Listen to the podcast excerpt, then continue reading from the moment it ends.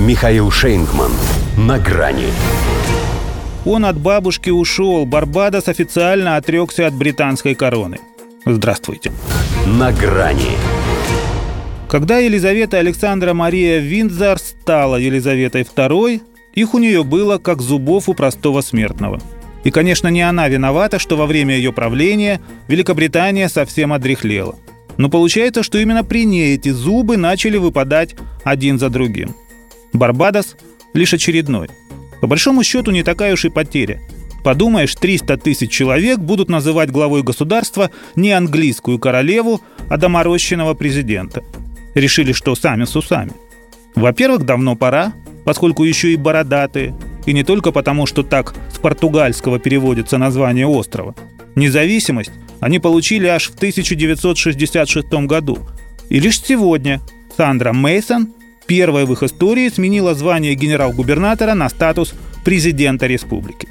Во-вторых, никто особо не держал. Однако и для Содружества это событие все-таки знаковое, если не переломное. Барбадос 17-й в ряду покинувших корону территорий. То есть процесс британского распада перевалил экватор. Но еще важнее, что их осталось всего 15. Роковое число, с которого, собственно, и запускается обратный и уже необратимый отсчет. Параллель, правда, могут назвать некорректной, но тут ведь дело не только в количестве. Качество тоже попахивает, как бы это у нас назвали, волюнтаризмом. В том смысле, что о некоторых вещах и здесь теперь лучше не выражаться. Потому что верной дорогой идут товарищи. Даже с опережением. В СССР, допустим, не было только секса, а в Британии под запрет попадает уже и непорочное зачатие. Чиновникам не рекомендуют использовать в официальных выступлениях и документах термин «Рождество», поскольку его употребление может оскорбить религиозные чувства тех, у кого свое представление о сотворении мира и обо всем сущем. При Борисе Джонсоне они это уже практиковали, когда вводили цензуру на слово «Брексит», чтобы не порождать в обществе панические ожидания. Не помогло. Реальность оказалась много хуже.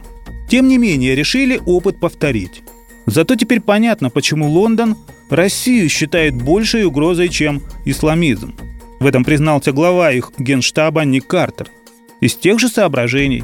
Тоже, чтобы не провоцировать тех, кто, в отличие от России, уже тут как тут и может за это наказать. Любопытно, как они все-таки объяснят им, по какому случаю елка. Хотя, как вариант, могут сказать, что в честь первого суррогатного материнства. С них станется. В принципе, неплохая она. Это их идея с запрещенными понятиями. Только применять ее надо по делу. Например, объявить табу на слово «премьер».